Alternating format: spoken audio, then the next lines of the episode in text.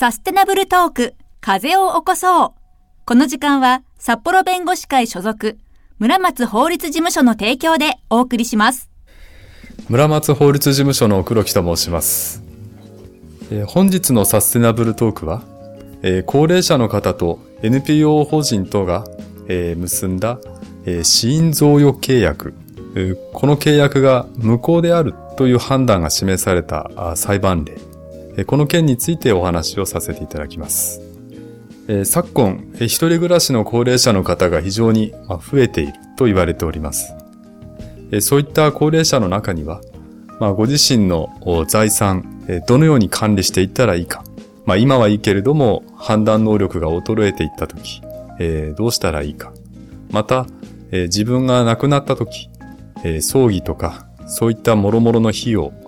え、支払い等々ですね。これがきちんと行われるんだろうか。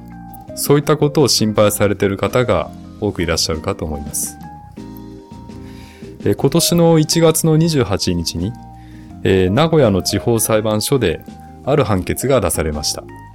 内容としましては、NPO 法人が一人暮らしの高齢者の方との間で、え、死因贈与契約、え、こういったものを結んだんですね。死因贈与契約というのは何かと言いますと、えー、亡くなった時に、えー、財産をあげますよ、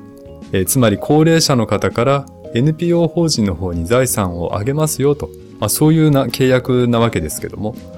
えー、生前に結ばれていたこの契約が無効だと、こういう判決が出たわけであります。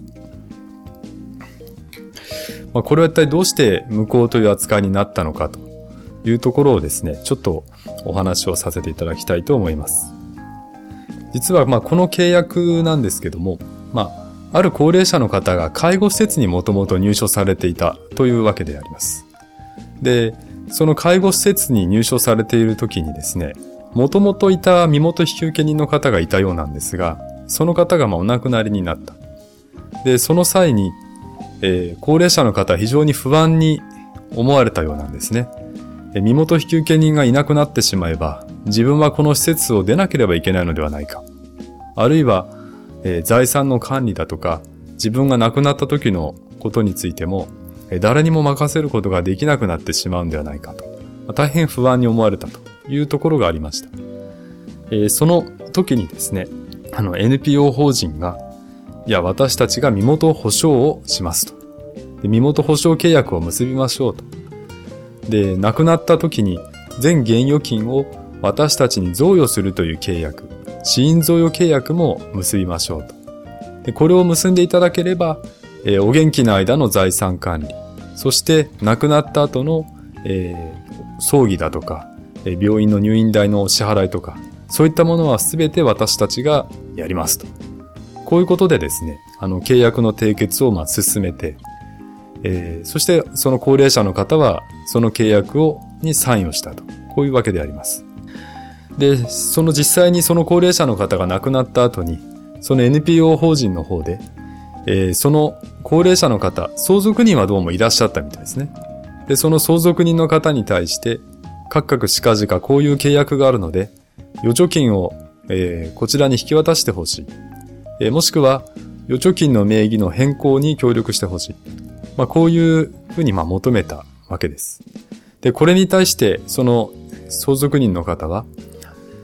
いや、ちょっと待ってほしいと。えー、この契約は非常にある意味これ暴利ではないのかということで、契約自体無効だということで、あの、支払いを、えー、拒むと。で、同様に、あの、この現預金を預けていた金融機関も、えー、相続人と同じようにですね、えー、事情から言って、この契約は無効なんじゃないかと。だから、えー、払い戻しには応じられませんよ。まあ、そのように、えー、回答したわけです。なので、裁判ではもっぱら、えー、高齢者の方が生前に結んだこの契約、えー、亡くなったら財産を全部 NPO 法人にあげますよという契約が有効か無効かという点が主に争われたというわけです。で、この件に関してですね、まあ NPO 法人の方は、いや、この契約を結んだ目的というのは、まあ、NPO 法人の運営費に充てるというところもあるし、そもそも高齢者の方は NPO の活動に賛同してたんだと。えだから何らおかしい契約ではないんだというふうにまあ主張したわけです。えそれに対して、えまあ相続人であるであるとか、まあ、金融機関の方は、えー、いくつかの事情を挙げて、これは無効だという主張したわけです。えー、金融機関などが主張した内容としましては、そもそも、あの、病院であるとか介護施設というのは、身元保証契約ですね。あるいは身元保証人、これを、えー、用意できない方は治療できませんだとか、施設の利用ができませんと言って、あの、施設から対象を促したりとかですね、そういったことができないというふうにされているわけです。まあ、これはあの、法律、あるいはその厚生労働省の省令なんかでも定めがあるところでして、つまりあの、身元保証人が亡くなったからといって、身元保証契約を直ちに結ばないと施設から出されるということはそもそもないわけです。ただ、えー、そういった知識高齢者の方お持ちでないわけなんですが、まあ、NPO の方は、えー、そういった事情をある意味知っていながら隠してですね、えー、高齢の方に契約の締結を促したというところがあった。で、あともう一つ大きいところでいきますと、まあ、身元保証契約ということで、NPO の方90万円受け取ってるようなんですね。ただ、じゃあその、生前に何をしたかというところでいくと、えー、実際には病院に数回付き添いをしただとかですね、え治療行為に対する同意書への署名をしたといったぐらいのものでして、まあ、90万円に見合うのかというところもあったようです。亡くなった後に関してもですね、結局あの、葬儀だとか病院代の支払いだとかですね、そういった諸々の事務ですけども、まあ正直あまり複雑なものではなかったわけです。で、それに要する実費については生前にすでにその高齢者の方から預かっていたという事情もありました。なので、えー、実際のところ、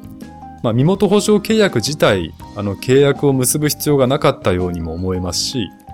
贈与をですね、受けて、あの、NPO の方が何かこう、それに見合った負担を受けるだとか、そういったような事情がおよそないというところを考えると、全くその釣り合っていないんじゃないかということで、まあ、本当にこれは暴利ではないかという主張をされたわけであります。で、最終的に、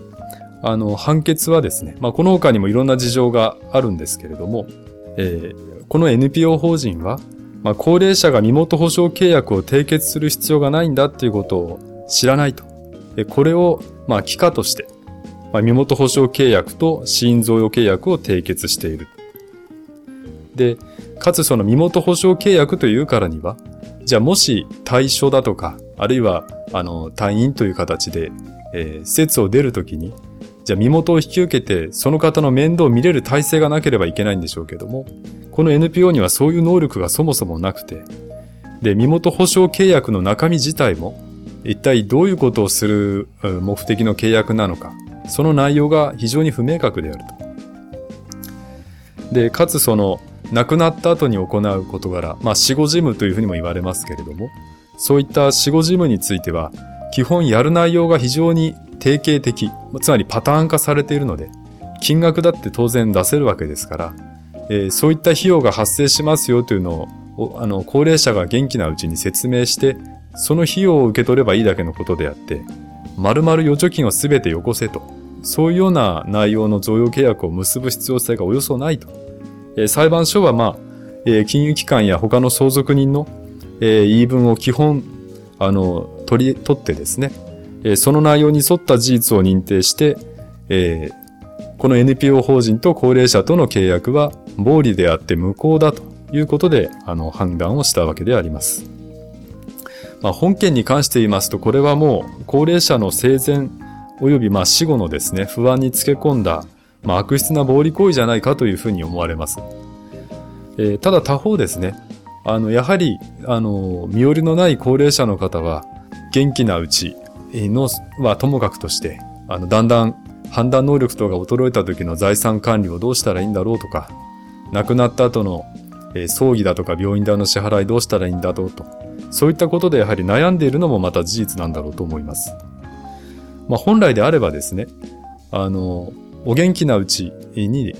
え、自分の財産はこのようにしてほしいということで、財産管理に特化した契約を結ぶ。あるいは、えー、もし自分が判断能力が低下した時には、えー、この人に自分の財産の管理をしてほしいという任意貢献契約、こういったものを交わすこともまあ可能でしたし、亡くなられた後のことについては、えー、死後事務委任契約という形でですね、葬式の費用の支払いだとか、そういった諸々については、えー、このようにしてほしいと、そういう契約を交わしておくことで、えー、相当程度この不安を払拭することができたんだろうと思われます。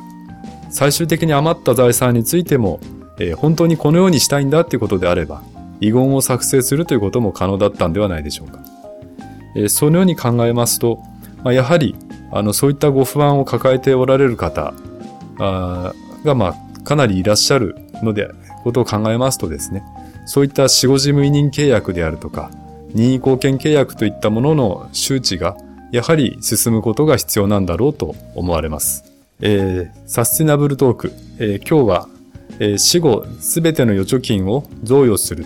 という内容の死後事務委任契約が無効と判断する判決について、えー、お話をいたしました。えー、村松法律事務所の黒木でした。就労継続支援リベラ新規利用者募集中あなたの働きたいをリベラで叶えませんか？自然栽培を取り入れた農法で無農薬、無肥料の野菜や果物を育てます。農業未経験の方から収納を目指している方までサポートいたします。詳しくは011-213-1525 213-1525までお電話ください。サステナブルトーク、風を起こそう。この時間は札幌弁護士会所属、村松法律事務所の提供でお送りしました。